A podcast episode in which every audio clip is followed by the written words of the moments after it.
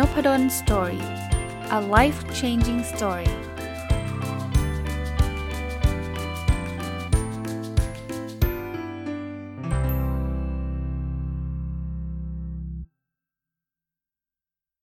สวัสดีครับ ยินดีต้อนรับเข้าสู่นพดล Story Podcast นะครับ วันนี้จะมาต่อจากเมื่อวานนี้นะครับ หนังสือเล่มเดิมนะครับ พูดดีมีกำไรพูดยังไงไม่ขาดทุน หนังสือแปล จากญี่ปุ่นนะครับ คนเขียนคือคุณอิโอตะ ทัตสึนาริ และคุณคนแปลคือคุณกิตสรา รัตนาพิรัตคุโดนะครับ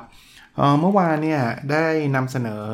วิธีการพูดในกลุ่มของครอบครัวแล้วก็เพื่อนๆมาแล้วนะครับ เป็นบทแรกของหนังสือเล่มนี้ วันนี้มาต่อนะครับ บทที่2เนี่ยจะเป็นการแนะนำวิธีการพูดในงานสังสรรค์และการออกเดทอ่าใครที่ติดตามนะ อยากจะออกเดทนะครับ อยากจะสังสรรค์และเพื่อนๆรัก หรืออคนที่เราหมายตาไว้ชื่นชอบพูดกันยังไงนะก็เหมือนเดิมนะครับก็จะแบ่งคนพูดที่ขาดทุนกับคนพูดที่กำไร พูดอีกนิดนึง คนพูดที่ขาดทุนคือพูดแล้วคนอื่นไม่ชอบนะครับ คนพูดที่กำไรแล้วพูดแล้วคนอื่นชอบนี่ยอ่าอันแรกเนี่ยคนที่ขาดทุนเพราะคำพูดเนี่ย จะชอบพูดแบบนี้ฮะให้คำตอบช้าว่าจะไปหรือไม่นะครับแต่คนที่ได้กำไรเพราะคำพูดเนี่ยจะให้คำตอบไปก่อน คือสังเกตไหมครับเวลาเพื่อนๆชวนนะเฮ้ยเราไปกินข้าวกันไหมคือถ้าเกิดเราไม่ว่างเนี่ยเราตอบไปเลยครับ ไม่ว่างเขาจะได้วางแผนกันยังไงไปไปต่อเขาไม่ต้องมานั่งพะวงแล้วมาถามเรา 3-4 รอบ แต่หลายครั้งมีหลาย ๆ คนเลยที่ชอบบอกว่า เออเดี๋ยวเราดูก่อนนะ ดูก่อนเนี่ยจริง ๆ ก็รู้ว่าไม่ไปนะ เราก็ดูก่อน แล้วพอเพื่อนมาถามอีกทีนึง เออเดี๋ยวเราเคลียร์สเก็ตดูอีกทีนึง แล้วสุดท้ายเนี่ยเพื่อนก็จัดการไม่ได้จะไปจองโต๊ะก็จองลำบากอะไรเงี้ยนะครับ เพราะฉะนั้นเนี่ยอยากจะเป็นคนที่พูดแล้วได้กำไรกำไรไม่ได้แปลว่าเงินนะ คือได้ได้ใจคนเนี่ยคือตัดบอกไปเลยถ้าจะไปคือไป ถ้าจะไม่ไปคือไม่ไปนะครับ จะดีกว่านะถัดไปครับ คนที่ขาดทุนเพราะคำพูดเนี่ยจะคุยแต่เรื่องที่สนุกกันเฉพาะกลุ่มตัวเอง แต่คนที่ได้กำไร เพราะคำพูดเนี่ยคือคุยเรื่องที่สนุกกันได้ทุกคน สังเกตไหมครับว่ามีหลายสถานการณ์เลยหลายคนหลายคนอาจจะเจอเนาะสมมุติว่าเราไปยืนคุยกันมีอยู่ 3 คนเนี่ยแล้วอยู่ดีๆนะลองนึกภาพนะสองคนนั้นเดินไปพูดถึงเรื่องคนคนหนึ่งที่เราไม่รู้จัก เราก็จะเวอร์ๆหน่อยนึกออกไหมแล้วถ้าเกิดเขาทาแบบนี้บ่อยๆเนี่ยเราอาจจะรู้สึกว่าเออเราไม่ควรจะไปคุยกับเขาเนาะเราก็จะอาจจะปลีกตัวออกมา วิธีการคือเราพยายามสมมุติว่าเราคุยกับเพื่อนอยู่ 3 คนเนี่ยเราอย่าไปคุยกับ คุยถึงคนหรือถึงเรื่องราวที่รู้รู้กันแค่ 2 คน อีกคนหนึ่งกลายเป็นเอาไซเดอร์อะเป็นคนที่ไม่รู้ อย่าทำแบบนั้น ถ้าจำเป็นหรืออยากที่จะทำจริง ๆ ให้บอกเขาเดี๋ยวขออนุญาตพูดถึงเพื่อนคนหนึ่งนิดนึงนะเพื่อนคนนี้อาจจะท่านอาจจะไม่รู้จักอะไรเงี้ยก็ก็จะจะดีกว่านะครับจะดีกว่าโอเค อันถัดไปครับเขาบอกว่าคนที่ขาดทุนเพราะคำพูดเนี่ยจะคุยด้วยถ้อยคำของตัวเองนะครับ ในขณะที่คนที่ได้กำไรจากการพูดเนี่ยจะคุยด้วยถ้อยคำของอีกฝ่ายนะครับ คืองี้คือเอาง่ายๆนะเขาบอกว่าถ้อยคำตัวเองมันบางทีมันเป็นถ้อยคำที่เรารู้อยู่อยู่เฉพาะตัวเองอะ่ะคนอื่นเขาไม่เข้าใจกับเราอะ่ะให้เราใช้ภาษาที่คนอื่นเขาเข้าใจอะ่ะอ่านี้อันนี้ตรงไปตรงมาอะสมมติ ในในนี้มันเขาพูดถึงการอ่าการสั่งอาหาร เราไปสั่งอาหารแล้วคนเสิร์ฟเนี่ยเขาไม่รู้ว่าเราสั่งอะไรอย่างเงี้ยมันก็ fail นะหรือผมผมยกตัวอย่างนอกเหนือจากนั้นก็ได้เช่น บางทีผมเป็นอาจารย์เนี่ยผมไปใช้ศัพท์วิชาการเยอะๆคิดว่าเท่คิดว่าเจ๋งอย่างเงี้ยไม่ใช่ เพราะว่าถ้าเกิดคนฟังเขาไม่ได้อยู่ใน field วิชาการเนี่ยเราไปใช้ศัพท์นั้นเขาอาจจะไม่ได้ถามเรานะ แต่เขาก็รู้สึกไม่อยากคุยกับเราไอ้นี่คุยแล้วใช้ภาษาอะไรไม่รู้เราฟังไม่รู้เรื่องนะครับ คนที่ขาดทุนเพราะคำพูดเนี่ยจะพิถีพิถันเรื่องกิน ในขณะที่คนที่ได้กำไรเพราะคำพูดเนี่ยกินตามคนอื่น อันนี้อาจจะเป็นเรื่องที่ท่านอาจจะไม่จำเป็นที่จะต้องเชื่อก็ได้นะ แต่เขาคนญี่ปุ่นอะหรือในหนังสือเล่มนี้เขาก็บอกว่า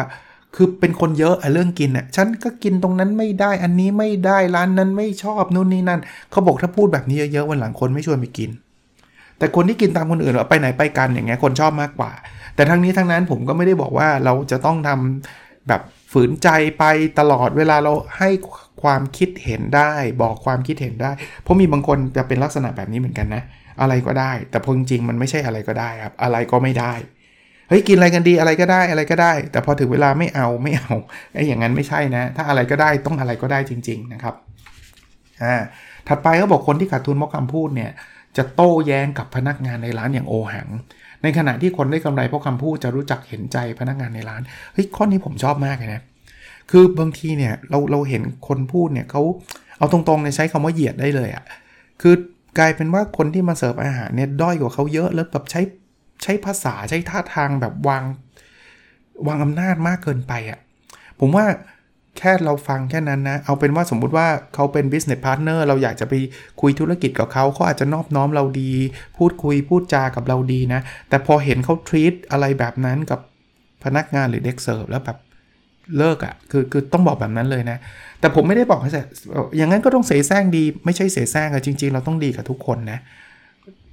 ถ้าเราอยากเป็นที่รัก แล้วจริง ๆ เราก็ควรทำสิ่งนั้นอยู่แล้วเนี่ย เราเห็นใจเขา แล้วจริง ๆ พนักงานในร้านเด็กเสิร์ฟเขาไม่ได้ด้อยอะไรกว่าเรานะครับ มันแค่ 1 อาชีพเท่านั้นเองนะครับ อันนี้คือคือสิ่งที่ฝากไว้นะ ถัดไปคนที่ขาดทุนเพราะคำพูดเนี่ยจะคุยเรื่องลามกเพื่อสร้างความเฮฮา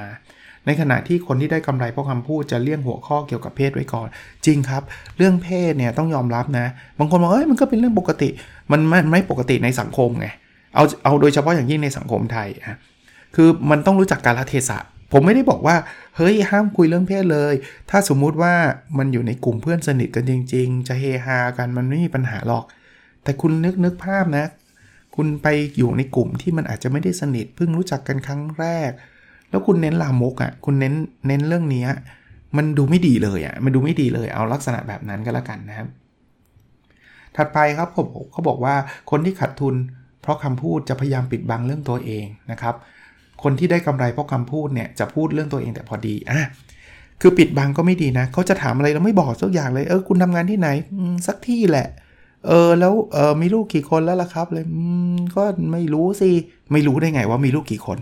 ปประเด็นคือคุณไม่ต้องปิดบังขนาดนั้นนะครับ แต่ก็ไม่ได้แบบ โอ้โห มาถึงใส่เรื่องตัวเองอย่างเดียวเขาบอกให้พูดเรื่องตัวเองแต่พอดี เล่าให้ฟังเนี่ยมันทำให้เกิดความเชื่อใจได้ง่ายขึ้นนะครับ ถัดไปครับคนที่ขาดทุนเพราะคำพูดเนี่ยจะมักจะชอบใช้คำว่ายุ่งยุ่งยุ่งยุ่งยุ่งนะคนที่ได้กำไรก็คำพูดจะใช้คำว่าน่าสนุกนะ คือผมเข้าใจนะ บางคนบอกแหมโลกสวย พูดยุ่งก็ไม่ได้ พูดได้แต่ถ้าเกิดพูดทุกนาทีไม่ไหวไงมันเยอะไปไงเพราะฉะนั้นเนี่ยบางอย่างเปลี่ยนเป็นคำเชิงบวกบ้างนะบางทีเจองานเต็มผมก็เคยเป็นนะ คือ ก็เคยพูดไม่ใช่ว่าไม่เคยพูดว่ายุ่ง แต่ว่าลองลองเคยลองเปลี่ยนเหมือนกันบอกเฮ้ยมาอีกแล้วโหสะใจเลย มาเต็มเลย ถ้าเราเปลี่ยนเป็นเรื่องสนุกเนี่ยมันงานไม่ให้หายไปหรอก แต่ว่าทัศนคติของเราจะดีขึ้นนะถัดไปก็บอกคนที่ขาดทุนเพราะคำพูดจะบอกว่า แล้วชวนอีกนะ คนที่ได้กำไรเพราะคำพูดจะบอกว่าคราวหน้าจะเป็นฝ่ายชวนนะะข้อนี้เราอาจจะงงหน่อยฮะมันเป็นอาจจะเป็นวัฒนธรรมคนญี่ปุ่นนะคือคนญี่ปุ่นเนี่ย เขาจะมีแบบเลิกงานแล้วเขาจะชวนไปปาร์ตี้ที่บ้าน ไปกินร้านอาหารนู่นนี่นั่นอะไรเงี้ย แล้วคราวนี้เขามีเคสว่า พอหัวหน้าพาลูกน้องไปชวนไปกินเนี่ย ลูกน้องกำลังจะเลิกเนี่ย ก็บอกหัวหน้าคราวคราวต่อไปชวนอีกนะ หัวหน้าโกรธเลยบอกว่าทำไมฉันต้องชวนคราวต่อไปเนี่ยเธอต้องเป็นฝ่ายชวนบ้างสิ เหตุผลว่างี้ฮะ เพราะคนชวนเนี่ยต้องจัดการทุกอย่างเลย จองร้านต้อง คือต้องทำงานอะทำงานหนักอะแต่ทำไมต้องให้ฉันเป็นคนชวนตลอดเวลา ออของไทยผมไม่แน่ใจว่าจะมีวัฒนธรรมแบบนี้หรือเปล่านะครับ แต่ว่าก็มาเล่าให้ฟังนะเผื่อใครมีเพื่อนญี่ปุ่น หรือใครเจอเหตุการณ์แบบนี้ก็จะได้ระวังไว้ด้วยนะคนที่ขาดทุนก็คำพูดเนี่ยเขาบอกว่ามีช่องว่างระหว่างภาพลักษณ์กับตัวจริงมากไปพูดง่ายๆเสแสร้งเสแสร้งนะเขาใช้คำว่าช่องว่างระหว่างภาพลักษณ์กับตัวจริงมากไป แต่คนที่ได้กำไรเพราะคำพูดเนี่ยตัวจริงเป็นอย่างที่เห็น คือพูดง่ายไม่ต้องเสแสร้งมากเอางี้แล้วกันนะครับ เพราะฉะนั้นเนี่ยอย่าอย่าหรือหรือในในเคสในหนังสือเขาก็พูดเหมือนกับคนที่แบบเก๊กอะเก๊กก็คือทำเป็นเงียบขึมอะไรเงี้ยจริงๆเป็นคนชอบคุยก็คุยเลยนะครับ คือคุณไม่ต้องแบบทำเป็นขึมทำเป็นเก๊กอะไรเงี้ยอารมณ์คล้ายๆแบบนั้นนะครับ ถัดไปเขาบอกคนที่ขาดทุนเพราะคำพูดเนี่ยคาดหวังให้คนอื่นเข้าใจตัวตนที่แท้จริงนะครับ แต่คนที่ได้กำไรเพราะคำพูดจะเล่นบทตามกาลเทศะนะคืองี้ คือบางทีเนี่ยเขาอาจจะแบบเขาเรียกว่าอะไรนะ คาดหวังคนอื่นเนี่ยว่า ฉันต้องรู้จักตัวฉัน แล้วฉันก็จะทำในสิ่งที่ฉันแบบ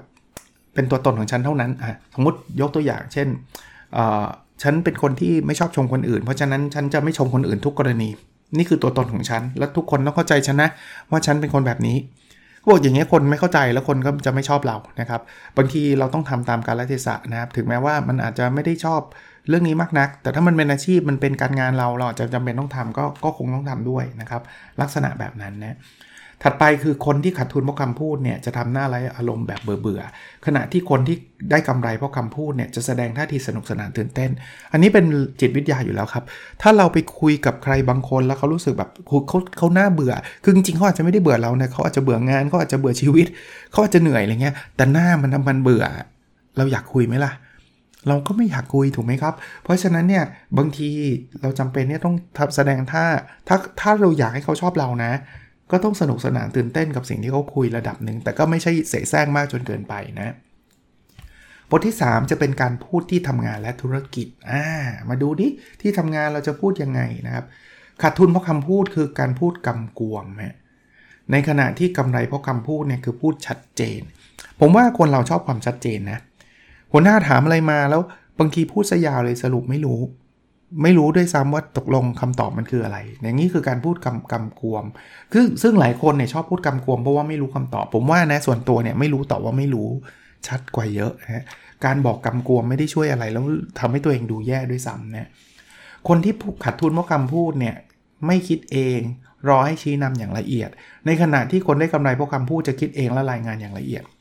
คือมันจะมีลักษณะแบบนี้ครับหัวหน้าสั่งงานมาเสร็จปุ๊บเนี่ย หัวหน้าบอกมาเลยดีกว่า 1ทำอะไร 2ทำอะไร 3ทำอะไร คือถ้าเราไม่รู้อะไรเลยจะขอคำแนะนำแบบนั้นก็ได้ แต่ถ้าทำแบบนี้ตลอดเวลาไม่มีหัวหน้าคนไหนชอบ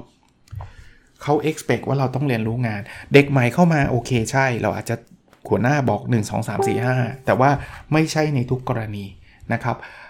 ถ้าคิดเองทำมา แต่ไม่ใช่คิดเองเออเองทำจนผิดเละเทะหัวหน้าก็ไม่ชอบรายงานให้หัวหน้าทราบว่าตอนนี้ทำถึงไหนยังไง แล้วเรากำลังจะดำเนินการอะไรต่อไปอย่างนี้หัวหน้าชอบแน่นอน ถัดไปครับคนที่ขาดทุนเพราะคำพูดจะเกริ่นนำยืดยืดยาว คนที่ได้กำไรเพราะคำพูดจะเข้าเรื่องทันที คือบางคนเนี่ยอารัมพบทยาวมากนะจะพูดอะไรสักอย่างหนึ่งเนี่ยโอ้โหผมเคยเจออยู่เรื่อยๆนะ โดยเฉพาะการประชุมบางทีเนี่ยแบบ เฮ้ย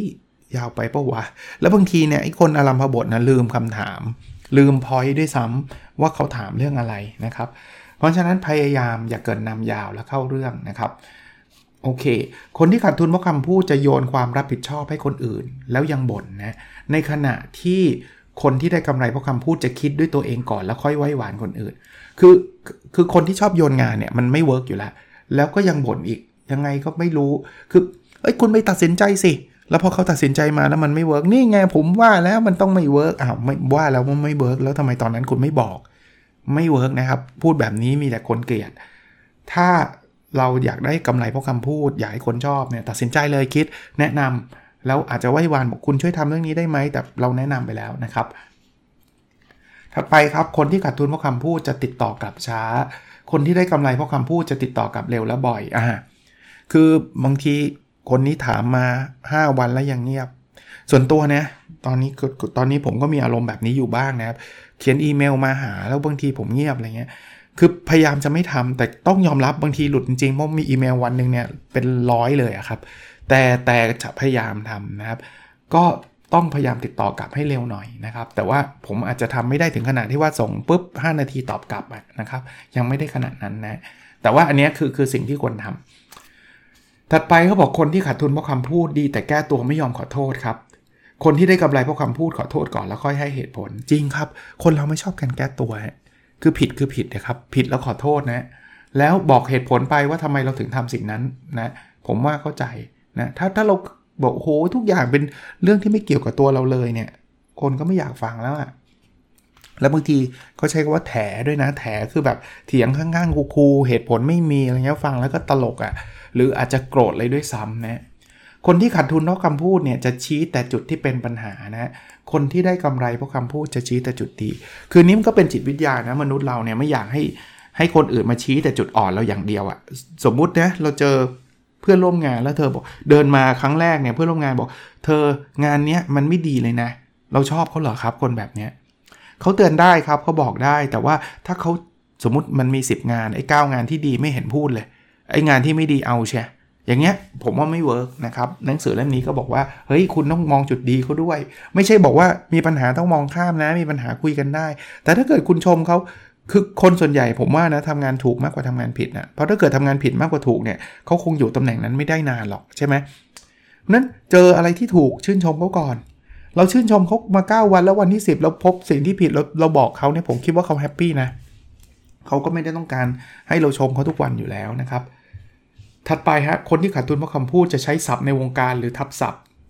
คนที่ได้กำไรเพราะคำพูดจะใช้คำพูดที่ใครๆก็เข้าใจ คล้ายๆเมื่อกี้แต่เมื่อกี้เป็นเรื่องความสัมพันธ์แบบระหว่างแฟนระหว่างอะไรใช่ไหมแต่อันเนี้ย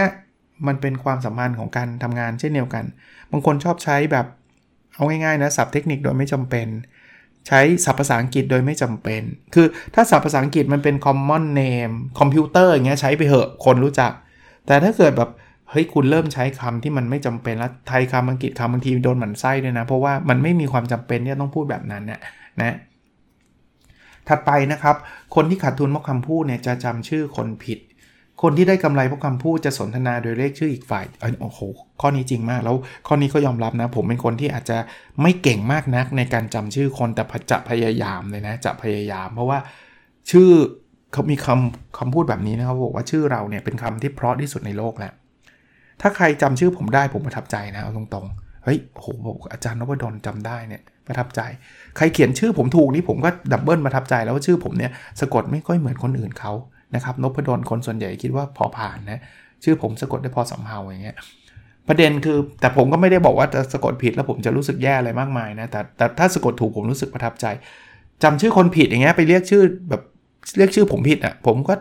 เฟลนิดหน่อย แต่ว่าก็โอเคนะแหมคนเราก็ผิดกันได้ แต่ถ้าทำผิดตลอดเวลาเนี่ยไม่เวิร์กนะครับ ถัดไปนะครับ คนที่ขาดทุนเพราะคำพูดเนี่ยอยากจะคุยแต่เรื่องข่าวลือครับ คนที่ได้กำไรเพราะคำพูดไม่เกี่ยวข้องกับข่าวลือ คือบางคนเนี่ยชอบแบบเจ้าคมข่าวลือเคยได้ยินไหมคือเขาจะเอาแต่ข่าวลือมาบอกมาบอก ใหม่ๆคนชอบฟังนะพอหลังๆมันดูคนนี้ไม่น่าเชื่อถืออะแล้วส่วนใหญ่ข่าวลือมักจะไม่ใช่ข่าวจริงอีกส่วนใหญ่ที่ลือๆกันก็ไม่เกิดขึ้นจริงนะครับ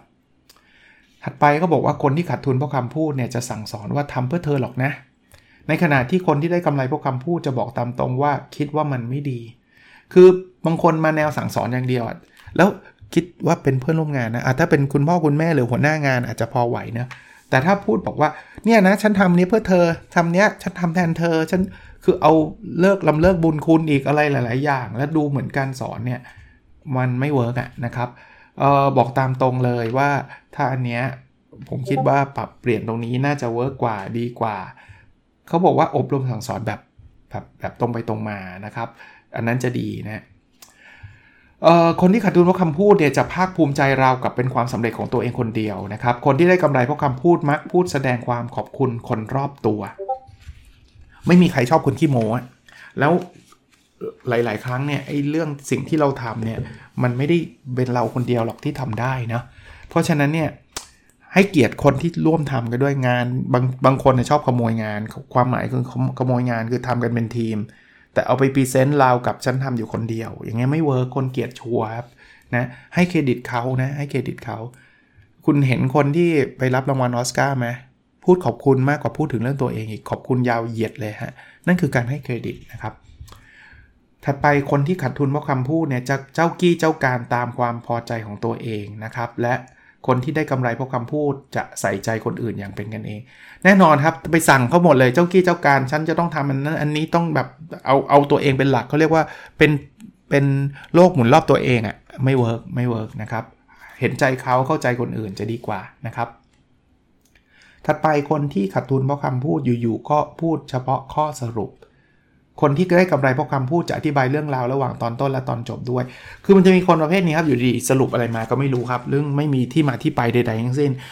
เขาอาจจะรู้ไงแต่คนอื่นเขาไม่รู้ไงแล้วตัวเองก็สรุปข้อสรุปเอาแบบนี้แหละ ฉันเลือก product นี้แหละทำไมอะยังไง เพราะนั้นคุณต้องอธิบายด้วยนะครับ คนไม่เข้าใจเนาะถัดไปคนคนที่ขาดทุนเพราะคำพูดจะพูดเรื่องแง่ลบด้วยเสียงเบานะครับ คนที่ได้กำไรเพราะคำพูดจะพูดแง่ดีแล้วเสียงดัง คือสังเกตไหมคนนินทาคนอื่นมันจะเสียงแบบทุ้มต่ำอะเบาๆให้แกคนนี้เร็วมากนี่จังนั้นคุณทำแบบนี้บ่อยๆ ไม่มีคนชอบนะ แล้วเขาบอกกันว่านินทาเนี่ยนะ คนไม่กล้าลุกเลยเพราะว่าลุกไปเดี๋ยวอาจจะโดนนินทาอีกนะครับ พูดเรื่องดีครับ เฮ้ย คนนี้เขาเก่งมากเลยนะ อ่า อย่างเงี้ย เสียงดังได้เลยไม่ต้องกลัวอะไรนะครับ พาร์ทสุดท้ายเนี่ยเขาแชร์ประโยคเด็ดที่ได้กำไรเพียงเปลี่ยนวิธีพูด 15 ประโยคนะ ผมเอามาฝากนะครับ อ่า อันแรกเนี่ยเขาบอกว่าคำพูดจริง ๆ มันคล้ายๆ สรุปหนังสือเล่มนี้อีกทีอะแต่ว่าเอาเร็วๆแล้วกันนะครับ อันแรกเลยเขาบอกว่าอย่าไปพูดว่าฉันเป็นคนที่ให้พูดว่าฉันจะนะเช่นอย่าบอกว่าเออฉันเป็นคนที่ดื่มกาแฟไม่ได้ ฉันเป็นคนที่ตื่นเช้าไม่ไหวอะไรเงี้ยบอกเลยฉันฉันไม่ดื่มกาแฟนะจะดีกว่านะครับ อันที่ 2 คืออย่าพูดว่าใช่ไหมล่ะครับนะให้พูดว่าครับเฉยๆนะครับ ก็ก็พูดไปเลยนะอย่าบอกว่าช่วงนี้ร้อนใช่ไหมล่ะครับ ไม่ไม่ไม่ดีเขาบอกว่าช่วงนี้ร้อนครับ จะดีกว่านะะเขาแนะนำแบบนั้น อันที่3นะครับออย่าพูดว่าตรงกันข้ามนะ ให้พูดว่าถ้าอย่างนั้นนะนะครับ คือตรงกันข้ามมันเหมือนเราเถียงกับเขาอะตรงกันข้ามนะนุ่นไม่ไม่ครับ บอกถ้าอย่างนั้นดีกว่านะครับ อันที่ 4 อย่าพูดว่าอ่านหนังสือเล่มนี้ถึงจะดี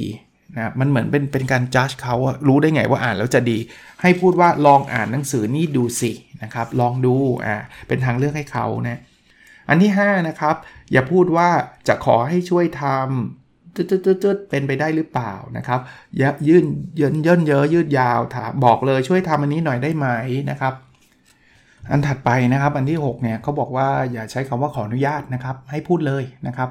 คือเขาบอกว่าขออนุญาตเนี่ยเป็นคำพูดที่ฟังดูสุภาพและถ่อมตัวนะแต่ว่าไม่ค่อยสร้างภาพลักษณ์ในแง่บวกกับคนฟังสักเท่าไหร่นะครับเขาบอกว่าใช้กันมากในวงการธุรกิจ เช่น ขออนุญาตส่งแผนงานนำเสนอมาให้นะครับนะเขาบอกให้ใช้คาว่าผมส่งแผนงานเลย อันนี้สารภาพว่าผมก็ติดติดติดปากนะเวลาเขียนหรือเวลาพูดผมชอบใช้คาว่าขออนุญาตนะแต่ว่าในหนังสือเล่มนี้เขาแนะนำคุณพูดไปเลยไม่ต้องขออนุญาตนะถัดไปนะครับเขาบอกว่า อันนี้อาจจะเป็นคำพูดในมุมของคนญี่ปุ่นนะ เหนื่อยแย่เลยอย่างเงี้ยเขาบอกว่าไม่ไม่ควรพูดให้พูดสวัสดีดีกว่า แล้วมีมีโน้ตไว้นะเขาเขาบอกว่าคำที่คนญี่ปุ่นใช้ทักทายเนี่ยคือมันเขาชอบพูดแบบนี้นะครับว่าเหนื่อยแย่เลยเหนื่อยแย่เลยเขาบอกจริงๆไม่ไม่ควรพูดนะอันนี้ผมไม่แน่ใจคนไทยอาจจะไม่ค่อยได้ใช้นะอันที่ 8 นะครับ อย่าพูดขอโทษโดยไม่จำเป็นให้พูดขอบคุณ คือบางคนเนี่ยยกน้ำมาให้บอกขอโทษนะขอโทษอะไรต้องขอบคุณสิไม่ใช่ขอโทษเขานะครับ โอเค ข้อที่ 9 นะครับ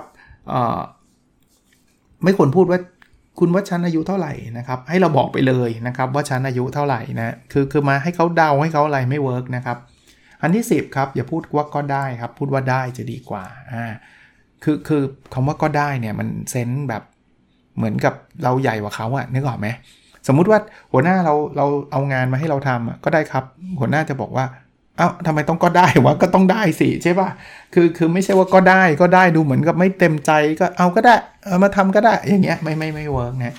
ข้อที่10 11นะครับนะเขาบอกว่าอย่าพูดว่าก็นะครับ ให้พูดว่าถึงอย่างนั้นนะครับ คือคำว่าก็คืออย่างนี้อ้าวก็คุณบอกผมเองอะ่ะอย่างนี้ไม่ไม่ไม่ไม่ไม่ work นะครับไม่ work นะมันดูเหมือนแก้ตัวเหมือนก็อะไรนะครับ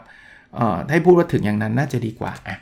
12 ครับ ยังไงก็เนี่ยไม่ควรพูดนะควรพูดคำว่าแน่นอนนะครับนะเขาบอกยังไงก็เนี่ยเป็นคำพูดแบบแง่ลบเช่น ยังไงก็ไม่ work หรอก ยังไงก็ตกอย่างเงี้ยไม่ไม่ดีนะครับเพราะฉะนั้นเนี่ยต้องบอกว่าไปได้สวยแน่นอนจะดีกว่านะครับนะสินะครับ อย่าพูดอ่าฮะอย่างเงี้ยแบบหาแบบเหมือนกับ เหมือนกับทักท้วงอะไรอย่างเงี้ยไม่ไม่ไม่ work นะครับ ถ้าสงสัยอย่าฮะอย่างเงี้ยอย่าให้บอกว่า เอ๊ะ เรื่องมันเป็นยังไงนะครับอะไรเงี้ยจะดีกว่านะครับ คือพูดฮะเนี่ยมันดูไม่ไม่สุภาพด้วยนะ 14 ครับ ที่ไม่ควรพูดคือคำว่า เออ เออ คือเคยได้ยินไหมบางคนเนี่ย พูดซะจนคนฟังนับเลยว่านี่มันจะเออกี่ครั้งนะให้พูดทีนี้จะดีกว่านะครับ และ 15 เนาะ15 อย่าพูดว่าก็ได้นะครับ ให้พูดว่ารักกันนะครับ เพราะฉะนั้นเนี่ยมันเหมือนก็ได้มันสมมติอยากกินอะไรพิซซ่าก็ได้ มันเหมือนไม่ค่อยเต็มใจนะครับ บอกอยากกินอะไรพิซซ่าแล้วกันจะจะดูดีกว่าอะผมเอามาฝากนะครับหนังสือเล่มนี้มีรายละเอียดเยอะมากมาย มากกว่านี้อีกเยอะนะครับไอ้นี่มันแค่แบบรีวิวเท่านั้นเองนะครับ มันมีตัวอย่างคำพูด ตัวอย่างอะไรเยอะแยะเลยนะครับ ผมชอบอ่านหนังสือที่เกี่ยวข้องกับการพูดเป็นพิเศษ เพราะผมคิดว่าคำพูดเนี่ยมันส่งผลส่งพลังมากๆ แล้วเพอเอิญเป็นอาชีพใช้เสียงด้วยไม่ใช่นักร้องนะฮะอาอาชีพผมคืออาจารย์ ทุกวันนี้ต้องพูด แล้วแถมนอกจากพูดในคลาสผมยังมาพูดในพอดแคสต์มันมันต้องถูกฝึกการใช้ภาษา แล้วก็หนังสือดีๆ แบบนี้ผมคิดว่าลองลองไปหาอ่านกันดู ผมเชื่อว่าทุกคนต้องไม่มากก็น้อยอะท่านต้องพูดแหละนะ พูดดีมีกำไรพูดยังไงไม่ขาดทุนนะครับเเขียนโดยคุณอิโอตะทัศนาริ แปลโดยคุณกิษรารัตนาพิรัตคุโดนะครับออขอบคุณอีกครั้งสำหรับสำสำนักพิมพ์อมริน How to ที่กูนาส่งเล่มนี้มาให้อ่านนะครับ แล้วก็ผมชอบก็เลยเอามารีวิว เอามาฝากทุกท่านด้วย ผมมีเรื่องประชาสัมพันธ์เพิ่มเติมอีกนิดนึงนะครับ คือบางคนบอกทำไมอาจารย์มันประชาสัมพันธ์แบบใกล้มาก คืองี้ผมเมื่อวานนี้เอง เพิ่งได้รับหนังสือเล่มใหม่ของผม ที่เคยเล่าให้ฟังมาโดยตลอดว่าผมจะออกกับสำนักพิมพ์ตอนนั้นเนี่ยถามสำนักพิมพ์สำนักพิมพ์บอกอาจารย์เอาไว้ใกล้ๆอาจารย์ค่อยประชาสัมพันธ์ก็เลยไม่บอกเออผมได้ออกหนังสือกับสำนักพิมพ์วีเลนนะครับก็เรียกว่าเป็นเกียรติอย่างยิ่งเช่นเดียวกันเพราะนักสำนักพิมพ์วีเลนเป็นสำนักพิมพ์ที่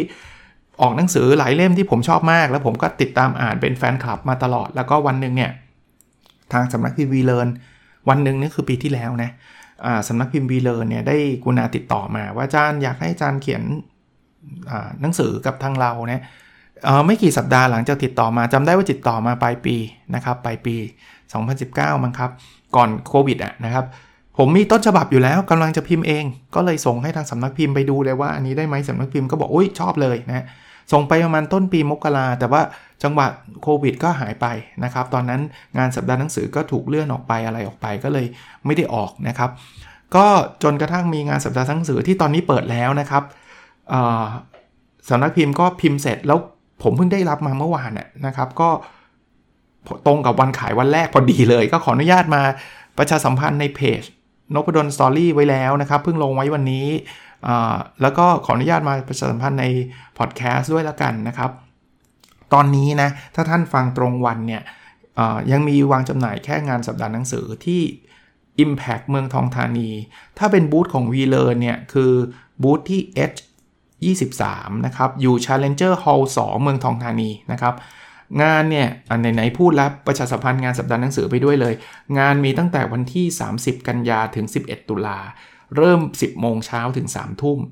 เข้าใจว่าซื้อในงานจะมีส่วนลดประมาณ 20%นะครับคราวนี้บางคนจะสอบถามมาแล้วล่ะ ข้อที่ 1 ก็คืออาจารย์อยากได้ลายเซ็นอาจารย์อะไรเงี้ยเเดี๋ยวผมติดต่อทางสำนักพิมพ์อยู่นะครับ เดี๋ยวยังไงถ้ามีผมจะให้สั่งจองทางเพจด้วยนะครับ อันที่ 2 คือมีคนถามมาเรื่องอีบุ๊กผมไม่แน่ใจเดี๋ยวจะสอบถามทางสำนักพิมพ์ให้นะครับ นะผมไม่ได้ทำเองถ้าทำเองมีอีบุ๊กอยู่แล้วนะครับ ไม่ได้ทำเองนะครับ เพราะนั้นเดี๋ยวจะสอบถามให้อีกทีหนึ่งนะครับ ก็ฝากไว้แล้วกัน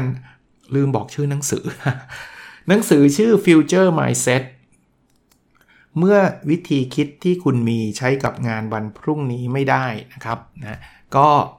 เนื้อหาจะเป็นเรื่องเกี่ยวข้องกับแนวคิด ในการทำงานที่ผมใช้อยู่ปัจจุบันนะซึ่งแนวคิดนี้มาจากประสบการณ์ส่วนตัวที่ผมได้ใช้อยู่แล้วมัน work มาจากหนังสือหลาย ๆ เล่มที่ผมอ่านแล้วชอบ แล้วก็เอาไปลองใช้มาจากการพูดคุยกับคนที่เขามีประสบการณ์เป็นครูในหลาย ๆ ด้านนะครับ เป็นผู้สำเร็จในหลาย ๆ เรื่องนะครับ ก็เลยขออนุญาตเอามารวบรวมนะครับ ขออนุญาตอีกแล้วเห็นไหมเอามารวบรวมเป็นหนังสือหนึ่งเล่มนะครับ Future Mindset เมื่อวิธีคิดที่คุณมีใช้กับงานวันพรุ่งนี้ไม่ได้ ลองไปที่งานสัปดาห์หนังสือนะครับ แล้วถ้าเกิดใครเห็นผมยังไม่ได้ไปเลยนะ เห็นต้นธมงต้นฉบับถ่ายรูปมาส่งมาก็จะขอบคุณนะครับ ลองดูนะครับ โอเคครับ แล้วเราพบกันใน episode ถัดไปนะครับ สวัสดีครับ